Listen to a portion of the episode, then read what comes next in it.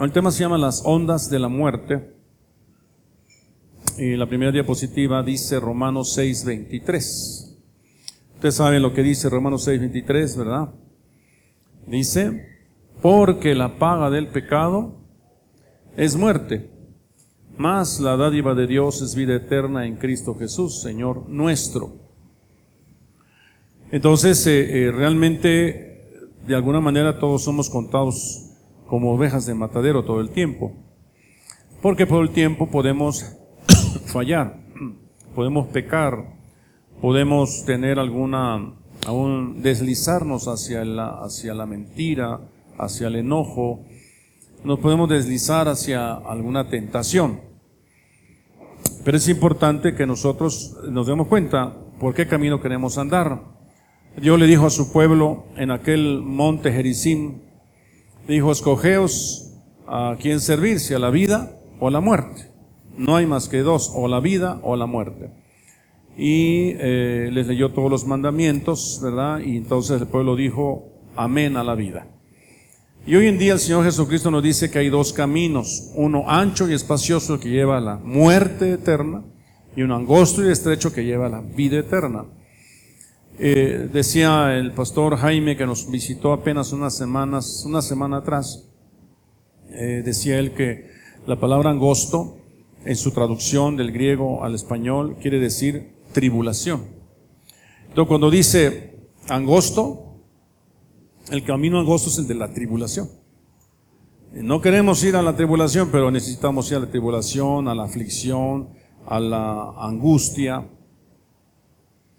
pero ahí es donde Dios nos prueba. Y nos metemos por ese caminito y decimos, Señor, ya entendí. ¿Verdad? Esta enfermedad o este peligro de, contagio, ¿verdad? O, esta operación, ¿verdad? O, esta falta de, de, no sé, alguna prueba. Es para que yo entre por el camino angosto. Porque el camino ancho y espacioso es a la muerte eterna y el angosto y estrecho es a la vida eterna.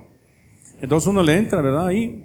Y en ese entrar tiene que tomar sus pastillitas, ¿verdad? Porque dijo el médico, tiene que tomarse tal pastilla para que usted se componga. Y pues le entramos, ¿verdad? Por ese caminito. Tiene que ser operado. No quiero que me opere, pero tengo que entrar. Es parte de un tiempo de aflicción, un tiempo de prueba, un tiempo de, de, de ponerse a cuentas con el Señor. Algo vio el Señor en mí que no está bien y que necesito corregir. Y Dios dice que al hijo que Dios ama, disciplina. Entonces la disciplina es por ahí, ¿verdad? Eh, eh, a veces es un machucón de un dedo. A veces podría ser una muela que nos duele. Y pues sí, también esa, un dolorcito de muela no es nada suavecito, ¿verdad? Un machucón tampoco. ¿Verdad? Una, ahora que Pastor Abriel estuvo enfermo del oído, y me habló y me dijo, oye, ¿me puedo tomar tal medicamento? Pues sí, tómate tal y tal. Y dos o tres después hablamos, ya, ya, ya está mejor de su oído. Es problema también, ¿verdad? Eh, entramos por la derecha, Señor, contigo. ¿Verdad? Y una gripita nos puede decir, ay, Señor, con esta contingencia, una gripita no es cualquier cosa. Puede ser un aviso de una, una un contagio, ¿verdad? De COVID. Entonces está uno eh, eh, cuidándose. Y Señor, me alineo por la derecha. Porque la paga del pecado es muerte. La palabra muerte quiere decir separación de Dios. Estar separado de Dios, ¿verdad? Y sin embargo, más la dádiva de Dios, el regalo de Dios, es vida eterna en Cristo Jesús. Queremos vida eterna en Cristo Jesús. Entonces uno decide andar por el camino de la vida. Eh, en 1 Samuel 22, 4 al 7, que está muy chiquitito el tema, en los versículos, yo lo voy a leer. Dice, invocaré a Jehová, quien es digno de ser alabado. Lázaro, cuando uno tiene una situación difícil, una enfermedad, lo van a operar, el COVID salió positivo, qué sé yo, invocaré a Jehová, quien es digno de ser alabado. Y seré salvo de mi enemigo, lo que dice el Salmo 22, 4 al 7. Y seré salvo de mi enemigo me rodearon ondas de muerte y torrentes de perversidad me atemorizaron, ligaduras del Seol me rodearon, tendieron sobre mí lazos de muerte. En mi angustia invoqué a Jehová y clamé a mi Dios. Él oyó mi voz desde su templo y mi clamor llegó a sus oídos. ¿Cómo sé que llegó mi clamor a sus oídos? Porque me hicieron otra prueba de COVID y salió negativo. Porque eh, la operación fue exitosa. Porque eh, la gripa se disipó. ¿Verdad? Porque Dios tuvo misericordia. Pero ondas de muerte, ondas de muerte me rodearon. Torrentes de perversidad me aterrorizaron. Dice, ligaduras del Seol, o sea, Seol es muerte, me rodearon. Vuelve a repetir. Tendieron sobre mí lazos de muerte. En mi angustia invoqué a Jehová. Dice, y clamé a mi Dios. Por eso, invocaré a Jehová. Acuérdense que dos niveles, el primer nivel es súplica. Súplica es, te pido tu bondad. Luego el segundo nivel, te ruego. La misma súplica, solo que repetida dos, tres veces. Señor, te, te sigo rogando, te sigo pidiendo tu bondad. Y después del ruego viene el clamor, y como siento que no me estás oyendo, entonces clamo a Dios. Y clamar es gritar. Doy grito, Señor, te ruego. Y si yo siento que no me está oyendo, entonces vienen los dolores de parto. Entonces le suplico, me aflijo de una manera que, Señor, te ruego, y entonces ahí vienen los gemidos indecibles lloro, lágrimas, entre ruidos, ¿verdad? Gemidos, le pido al Señor que tenga misericordia. Imagínese usted cómo, en qué condición estará una persona muy grave de enfermedad, no encuentra para su, su mal una, una, una solución. Y, y, el médico sigue viniendo con malas noticias y el médico sigue hablando que las cosas no se están componiendo. Entonces tu clamor aumenta y viene dolores de parto. Y esto se resuelve hasta que el Señor, el médico viene y me dice, Señor, tenemos una buena noticia. ¿Verdad? Eh, el estudio salió eh, negativo. Ya no hay tal virus, ya no hay tal bacteria. ¿Verdad? Eh, la radiografía muestra que está todo mejor. ¿Verdad? Entonces, y mi clamor llegó a sus oídos. Entonces uno, uno, gracias Señor. Pero, ¿verdad? Como dice este pasaje, ¿verdad? Eh, que acabamos de leer, seré salvo de mis enemigos, número uno.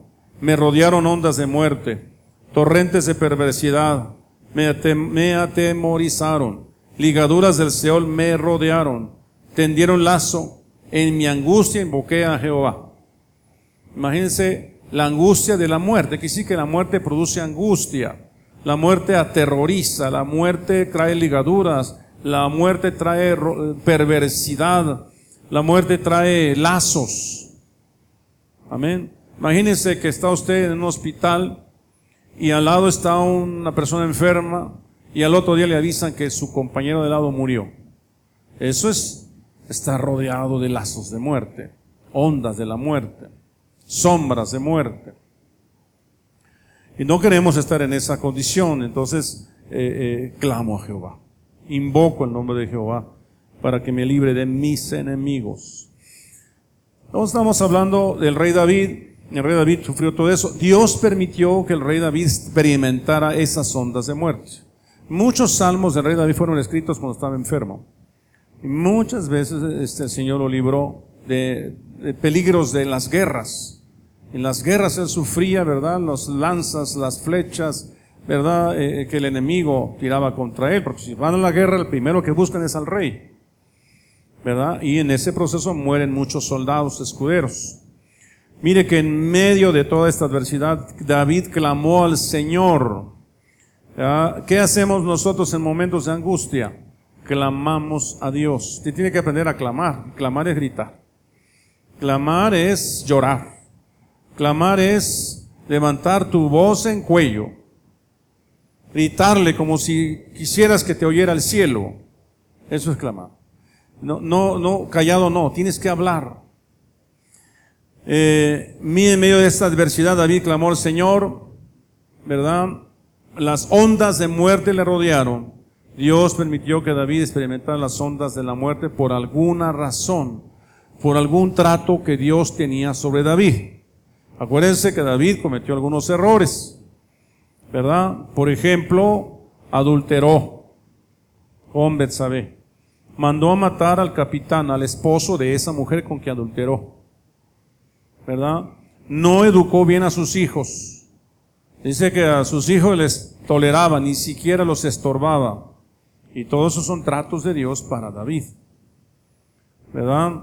Con todo y que el, el dulce cantor de Israel le cantaba salmos a Dios. Pero es que también Lázaro, al que más Dios le da, más le demanda. Pues le demanda más santidad, más consagración, le demanda más eh, eh, fruto de, de consagración, de santidad, en fin. Muerte, ¿qué significa muerte? Eh, Génesis dice, entonces Isaac lo trajo a la tienda de su madre Sara y tomó a Rebeca y ella fue su mujer y la amó. Así se consoló Isaac después de la muerte de su madre. La palabra muerte es Mabet, significa el reino del muerto. Muerte por violencia, como una multa. El estado de muerte, el lugar de muerte. Mabet significa el lugar de la muerte, muerte por violencia, ¿verdad? Había muerto su madre y él se consoló con Rebeca. El libro de Mateo 4:16 dice, el pueblo asentado en tinieblas vio una gran luz y a los que vivían en regiones y sombras de muerte una luz les resplandeció. Hay lugares donde son sombras de muerte. Tepito es una sombra de muerte. Vivir, que usted viva en Tepito es vivir en lugar de sombra de muerte. Aparecen muertos todos los días, eh, eh, puñalados, balaseados, atropellados. Usted a cierta hora del día no sale, porque le pueden asaltar y usted corre peligros de muerte. La palabra tanatos en griego es la muerte del cuerpo, separación del alma y el cuerpo, metafóricamente la pérdida de la vida. Eso es muerte. separación, es del alma separación del cuerpo, metafóricamente la pérdida de la vida. Y de alguna manera todos estamos sufriendo la muerte todos los días porque leímos, dijimos, la paga del pecado es muerte. En el momento que pecamos, entonces nos separamos de Dios. Nos separamos de Dios, Dios se aleja de nosotros. Dice que oculta su rostro para no mirarnos porque eh, eh, delante de nosotros hemos puesto la iniquidad o el pecado la transgresión y oculta su rostro para no vernos y oculta su oído para no oírnos. Eso lo dice Isaías 59, 1 y 2. Amén. Entonces tenemos que escoger o servir a, a Dios para vida o servir al mundo para muerte. Uno tiene que decidir servirle a Dios. Ahora, ¿qué es la muerte? ¿Verdad? La muerte es un lugar. Apocalipsis 1.18 dice, y él que vive y estuve muerto, y aquí estoy vivo por los siglos de los siglos y tengo las llaves de la muerte y del Hades. La frase las llaves habla de que hay un lugar. Así que eh, dice, dice ese pasaje, estuve muerto, pero aquí que vivo porque tuve las llaves. Estuvo en un lugar, pero él tuvo las llaves para abrir, para salir de ese lugar. La muerte es un lugar, un lugar en una dimensión espiritual. Amén. Hay quienes están en la muerte pero no hayan cómo salir. Alguien tiene que, que tenga las llaves, les puede abrir, ¿verdad? Y sacarlo. Por eso necesitamos orar unos por otros porque eh, tenemos la llave. Podemos hacer guerra, podemos orar, podemos clamar. La llave es Jesucristo, pero hay que invocar al Señor. La muerte es una potestad. Apocalipsis 6.8 dice, y miré aquí un caballo amarillento y el que estaba montado en él se llamaba muerte y el Hades lo seguía. Y se le dio autoridad sobre la cuarta parte de la tierra para matar con espada, con hambre, con pestilencia y con fieras de la tierra. Ahorita tiene la autoridad de matar con pestilencia. ¿Verdad? La India, ha habido muchos muertos ahorita. Entonces, la muerte es una potestad. Dice que estaba en su caballo y era un caballo amarillo. ¿verdad? Y estaba montado, el que está montado es, un, es una autoridad y se le llama muerte. Eso es una potestad.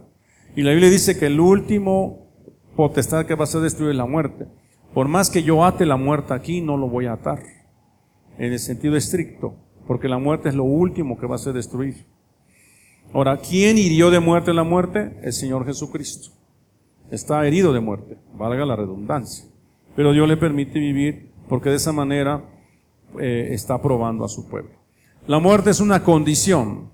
Génesis 37, 26 dice, y Judá dijo a sus hermanos, ¿qué ganaremos con matar a nuestro hermano y ocultar su sangre? La muerte es una condición. ¿Qué ganaremos con matar a nuestro hermano? ¿Verdad? Dice, y ocultar su sangre. Entonces no ganaban nada. Entonces lo dejaron con vida y lo vendieron. Pero pudieron haberlo matado. Y vamos a ver las ondas de la muerte. Eh, algunas de las ondas de la muerte es la consternación. Dice entonces en 1 Samuel 5, 10 al 11, entonces enviaron el arca de Dios a Ecrón, y cuando el arca de Dios vino a Ecrón, los ecronistas dieron voces diciendo, han pasado a nosotros el arca de Dios de Israel para matarnos a nosotros y a nuestro pueblo. Y enviaron y reunieron a todos los príncipes, los filisteos, diciendo, eh, regresen el arca. ¿Qué pasaría si usted viera pasar por estas calles una procesión, eh, una procesión a la muerte? ¿Cuál es su pensamiento, Luisa? ¿Qué pensarías tú si pasan aquí con una procesión, con una carroza, diciendo, eh, alabamos a la muerte? Pues sinceramente sí lo he hecho cuando veo procesiones de ídolos. Otra vez, no te escuché. Eh, sinceramente sí he, pedido misericordia por sus almas. Siempre que veo una procesión para ídolos y va mucha gente, siempre digo, Dios mío, ten misericordia porque viven en la ignorancia y no saben lo que están haciendo. Amén. Gloria a Dios. Eh, está bien, uno pide misericordia, ¿verdad? Pero están, están dejando líneas de muerte. Están sembrando la muerte sobre las calles. Entonces, los filisteos dijeron, nos han mandado la, el arca, los filisteos eran enemigos del pueblo judío, nos han mandado el arca y han, nos han atormentado con la muerte, porque Dios, donde se plantaba, destruía a sus enemigos. De hecho, Dagón lo encontraron de, cabeza el otro día, después de que se escondió en el arca. La volvieron a dejar el arca donde estaba Dagón, que era el dios de ellos, y amaneció degollado y, y, y, manco. Esa imagen. ¿Verdad? Era una representación de que Dios estaba por encima de sus potestades. De hecho, cuando la Biblia dice, dice, tú eres Pedro, y sobre esta roca edificaré la iglesia, lo que está diciendo, tú eres Petros, piedra, usted es piedra viva, ¿verdad? O le está diciendo eh, a las potestades, pero yo edificaré mi iglesia sobre encima de estas potestades. Voy a edificar la iglesia por encima de Dagón, ¿verdad? Y de las imágenes y dioses que este mundo adora. Le gusta a quien no le gusta, ¿verdad? Lo que está diciendo Jesucristo. Dios va a establecer su iglesia, ¿verdad? Sobre esa roca. Y las puertas del Hades no prevalecerán contra ella. Fíjense además con la autoridad con que Dios está diciendo eso. ¿Verdad? Si Dios va a establecer su gobierno en alguna parte de la tierra, Él lo va a hacer por encima de las potestades. el vudú que predomina en Haití fue derribado. El, no pronuncio el nombre del santo, la imagen que adoran en Brasil, por encima de cualquiera. Solamente necesita que la iglesia vaya empoderada, enviada para predicar el Evangelio y establecer el reino de Dios. Pero para eso tenemos que ser generales en guerra, santos, consagrados, ¿verdad? Con fruto, eh, bien, bien armados. Sin ninguna, ningún temor a las olas de la muerte ni a la perversidad. David se enfrentaba a guerras así, pero él enfrentaba esas, esas potestades. Entonces ellos tuvieron miedo, si pasaran así, así, pero ¿qué pasa cuando nosotros pasamos a predicar el Evangelio en sus calles? ¿Qué pasa cuando pasamos con bocinas gritando, Cristo vive. ¿Qué pasa cuando pasamos gritando eh, solamente en Cristo? Entonces tiemblan las potestades de la tierra. Y, los, espíritus, los espíritus que operan en esas personas se alborotan. ¿Verdad? Y llegan a decir, cállenlos, córranlos. ¿verdad? Llegan a ser edictos para que no dejen que uno haga sus actividades. Entonces es una guerra de reinos, es una guerra de, Dios contra los dioses de este mundo.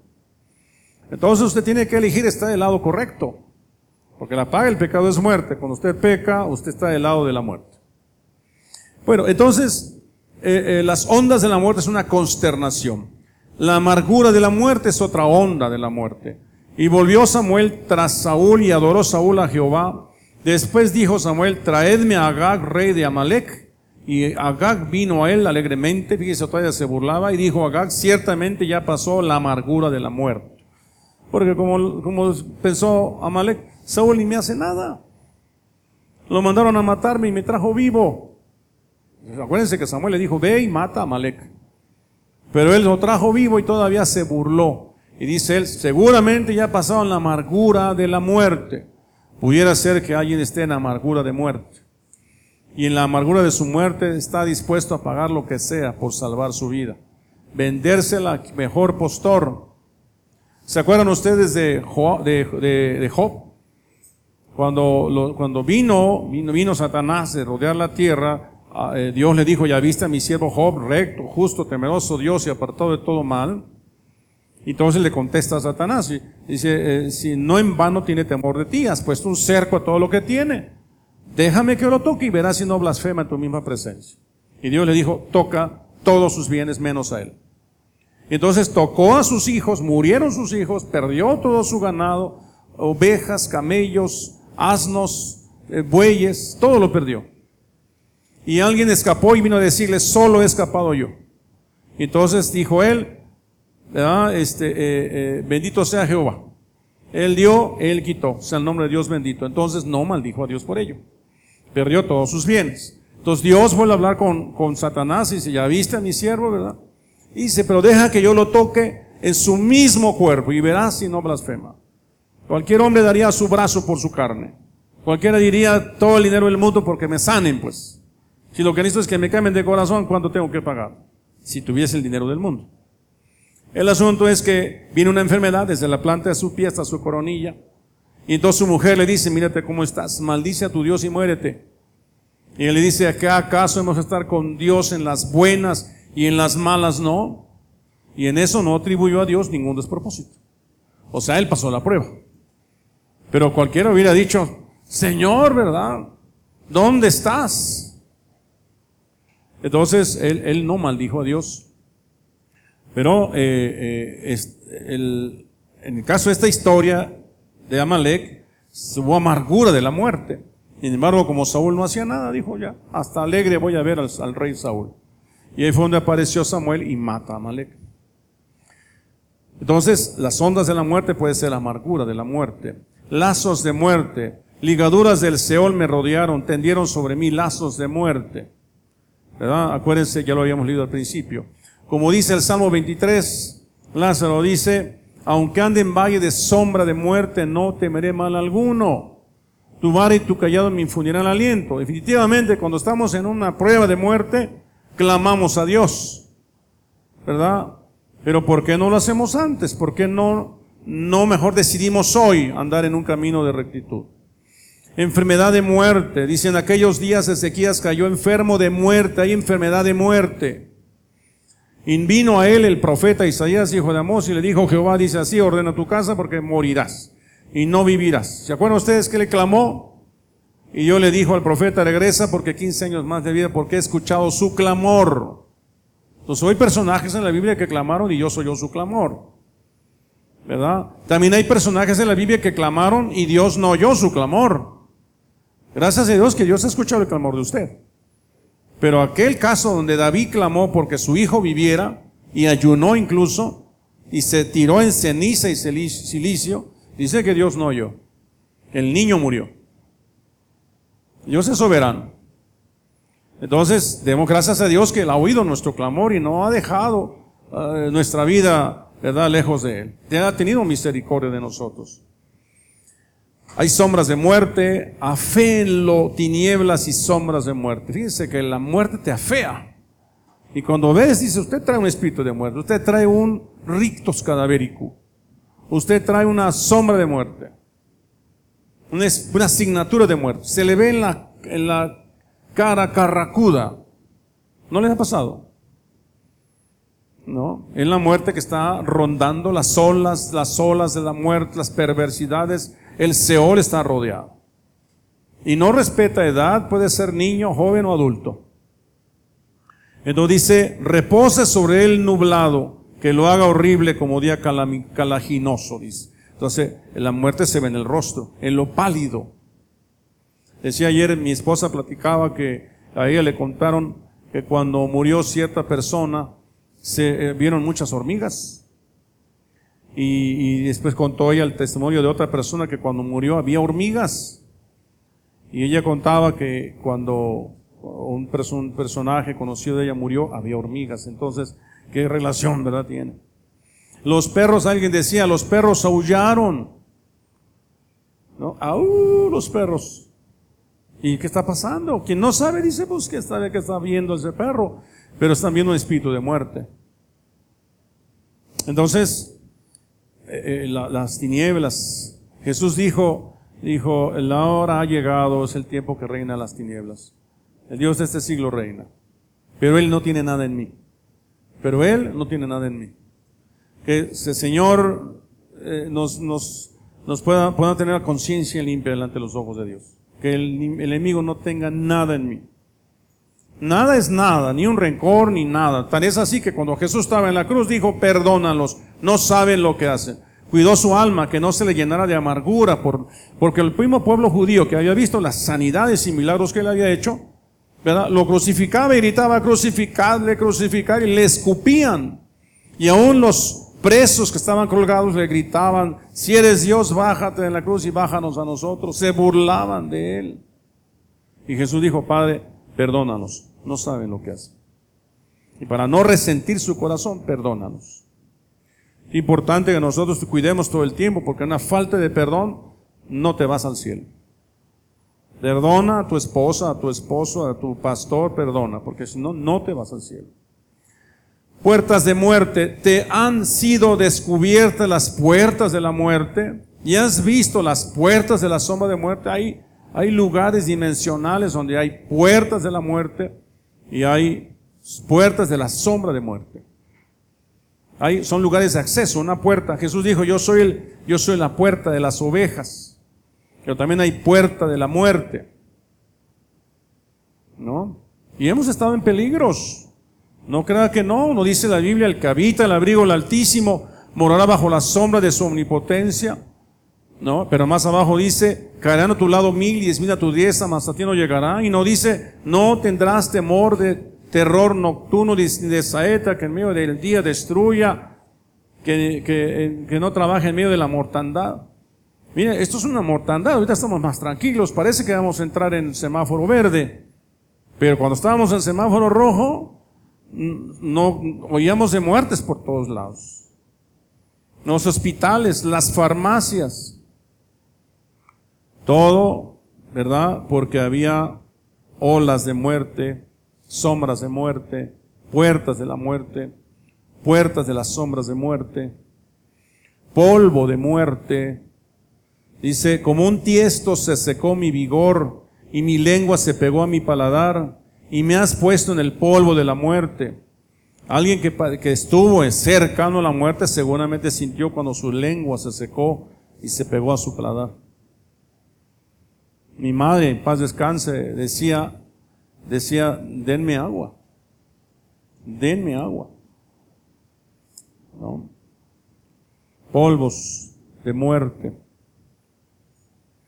terrores de muerte, mi corazón está dolorido dentro de mí y terrores de muerte sobre mi alma han caído.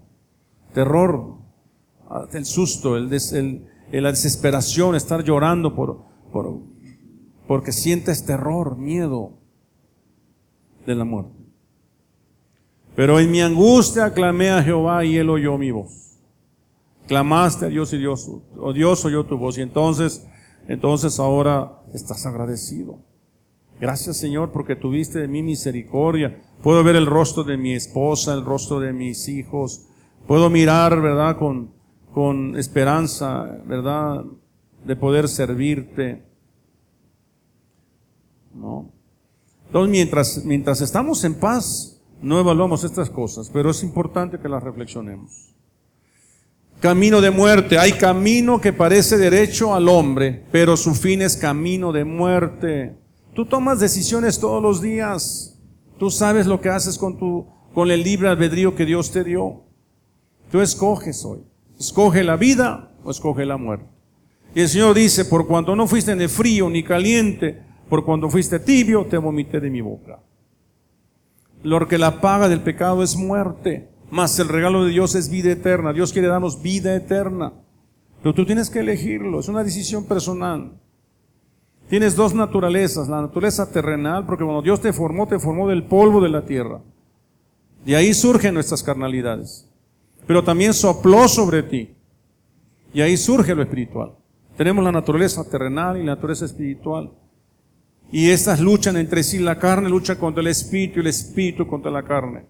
Tú decides hacer del árbol un árbol bueno y fruto bueno. O decides hacer del árbol un árbol malo y su fruto malo. Tú decides irte por la carne, poner la mente en las cosas de la carne o poner la mente en las cosas del espíritu. Entonces tú tienes que escoger el camino del espíritu. Pacto de muerte. Por cuanto habéis dicho pacto tenemos hecho con la muerte. Fíjese cómo se hace pacto con la muerte. E hicimos convenio con el Seol. Cuando pase el turbión del azote no llegará a nosotros porque hemos puesto nuestro refugio en la mentira y en la falsedad nos esconderemos. Si tú eres, si tú haces tu pacto con la mentira o con la falsedad, estás haciendo pacto con la muerte. Digamos esto, digamos aquello, te estás pactando todo el tiempo. Dile que no estoy, dile que lo otro, tu pacto es con la muerte. Te estás pactando con la muerte. Con la mentira te estás pactando con la muerte. ¿No? La paga del pecado es muerte. ¿Verdad? Cuando yo le dijo a Adán y Eva, de todos los árboles del huerto puedes comer, pero el árbol del bien y el mal no deberás de comer, porque el día que comas, ciertamente morirás. Y cuando Eva comió, no murió físicamente. Tuvo la confianza de ofrecerle a su marido y el marido oyó la voz de su mujer y cuando los dos comieron, entonces se sintieron desnudos, te sientes inseguro, te cubrieron con hojas de higuera, con pretextos, con justificaciones. Se escondieron debajo de una roca para que el Señor que se paseaba por ahí no los viera. ¿No? Y vieron la voz del Señor que se paseaba y dice que dijo, ¿dónde estás Adán? Ya no estaba el Adán que había dejado. El Adán espiritual. Y lo primero que hizo fue justificarte. La mujer que tú me diste. Tú tienes la culpa. ¿Para qué me das esa mujer? Y la mujer, y la mujer dijo, la serpiente me engañó. ¿Para qué pones esa serpiente en el huerto? Entonces empiezas a caer en una serie de justificaciones y contradicciones, de confusión, tinieblas, el desorden trae vacío y el vacío trae tinieblas y las tinieblas trae el abismo. Y antes de la caída es la soberbia. Te estás ensoberbeciendo. En lugar de reconocer, te fallé, Señor. Te fallé. Caí en la tentación. Perdóname. Me vuelvo a ti. Ya aprendí la lección. La aflicción me está haciendo entrar por la puerta angosta consejo de muerte, pero tú, oh Jehová, conoces todo su consejo contra mí para muerte. Hay consejo para muerte. No perdones su maldad ni borres su pecado delante de tu rostro y trupiecen delante de ti. Haz así con ellos en el tiempo de tu enojo, dice. Pero tú, oh Jehová, conoces todo su consejo contra mí para muerte. Hay consejo para muerte. Y tienes que ver a quién estás escuchando, quién te aconseja. Una persona que es alcohólica no te va a decir, ve a la iglesia. Te va a decir, vámonos a tomarnos unas. ¿Qué tanto es una y qué tanto es tantito? Y te va a empezar con muchas cosas. Y después tú vas a decir, y tres es una y común es ninguna, pues la que sigue y no sé qué más. Y cuando vienes a ver, llegas borracho a tu casa. Si es que no se atravesó una sombra de muerte en el camino, y por ahí un accidente o alguna cosa. Pero por último, veamos cómo librarnos de esta muerte. Vamos a ver cómo librarnos de las ondas de muerte. Proverbios 11.4. Fíjense cómo librarse de los peligros de la muerte. No aprovecharán las riquezas en el día de la ira, mas la justicia librará de muerte. Haz justicia. No aprovecharán las riquezas en el día de la ira. O sea, no ganes riquezas injustas. No hagas trueque, eh, bueno, no trueque, sino eh, trampa, pues, a la hora de hacer tus comercios. Haz justicia. La justicia te va a librar de la muerte. Sé justo. Dios te va a librar. Haz obras dignas de justicia, obras dignas de arrepentimiento, obras justas de arrepentimiento. Haz como el mayordomo infiel que fue hallado en sus, en sus cuentas, en su auditoría, le encontraron que estaba robando. y dice, eh, eh, eh, dame cuenta de tu mayordomía. Ha sido hallado que las cuentas están mal. Entonces comenzó a llamar a los que le debían. Él solo era el administrador. ¿Cuánto debes? 100 barriles de aceite. Anótate 80. ¿Cuánto debes? Tantos costales. Anótate menos. Hizo obras justas de las injustas. O sea, también estaba mal hacer eso. Estaba acostumbrado a hacer injusticias. Pero el pensamiento de él es que cuando llegara a las moradas eternas, lo recibieran bien. Es como el caudillo que, que roba a los ricos para darles a los pobres. No está bien robarles ni a los ricos ni a los pobres. Pero como aparentemente le daba a los pobres, era una obra de justicia. ¿Verdad? Es decir, quiso corregir, pues, a última hora, todas sus, sus truanerías. Entonces me son, haz obras justas. La justicia libra de la muerte. Número dos, Proverbios 14, 27. El temor de Jehová es manantial de vida para apartarse de los lazos de la muerte. ¿Qué tengo que hacer? El temor libra de la muerte. ¿Qué es temor? Es algo que esté delante de ti para que no peques. ¿Te enseñas a murmurar? No, mira, hijo, a mí no me hables de esas cosas. Tengo temor de Dios. Oye, que vámonos de pinta. No, no he pedido permiso y tengo temor de Dios. No. ¿verdad? Que, eh, eh, que vas a eh, ver una película y no está bien, tengo temor de Dios. No, no está bien. Ya cambiemos. No. Que hoy no vas a la iglesia, no. A la iglesia no. Esa no se cambia, no está en negocio. Voy a la iglesia porque tengo que estar con Dios. Necesito a Dios. Que hoy no doy mis diezmos, ese tampoco está en juego. Ese es de Dios porque tengo temor de Dios. Dice número 3, el pueblo que andaba en tinieblas vio gran luz. Los que moraban en tierra de sombra de muerte, luz les resplandeció sobre ellos. La luz de Dios te alumbra, te libra, perdón, te libra de la muerte. La luz de Dios es su palabra. Su palabra, léela, estudiela. ¿No? Eh, eh, la Biblia dice de Juan el Bautista que él era una lámpara que alumbraba. ¿no? Y vosotros quisiste estar bajo su luz. He aquí una luz mayor, dice Jesucristo. Entonces un, un predicador es una luz. ¿no? Tú eres luz para tu casa cuando hablas del Evangelio. Entonces, mantente cerca de la luz. ¿Verdad? La luz te libra de las sombras de muerte. Dice Santiago 5:20, sepa que el que haga volver al pecador del error de su camino, salvará de muerte un alma y cubrirá multitud de pecados. Entonces una forma de librarte de la muerte es hacer volver al pecador del error. Lo salva de la muerte. Mira que si yo te estoy viendo que te estás aventando al pozo, yo tengo que decirte no te avientes al pozo. No lo hagas. Tengo que decirte.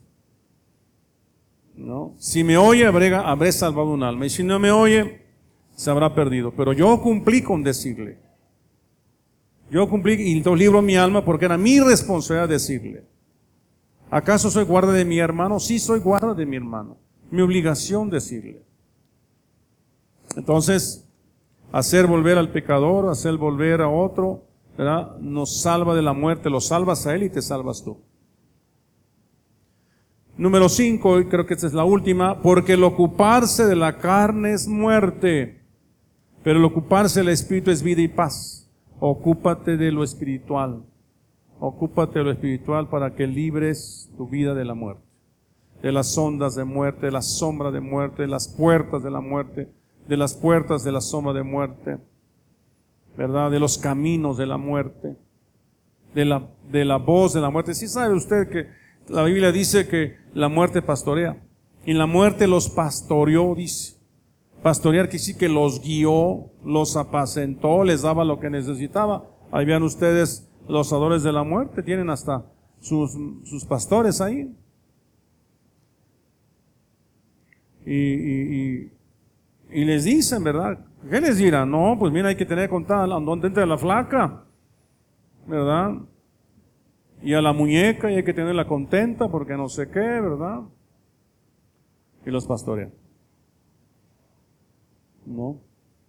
Entonces, la paga del pecado es muerte. Mas más la dádiva de Dios es vida eterna en Cristo Jesús. Mejor escojamos el camino de la vida. Mejor escojamos un camino de, de paz, de armonía con Dios. Eh, eh, agrademos a Dios en todo. Amén. Mire que se me ha acabado el tiempo y no puedo dar la segunda parte de este tema. Pero prometo dar la segunda parte de este tema la, próxima semana.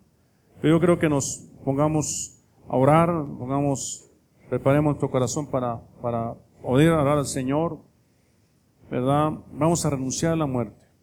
Vamos a renunciar a estas olas de muerte, a estas olas de perversidad. Renunciemos a esas sombras de muerte, a esas puertas del Seol. Si hemos abierto puertas,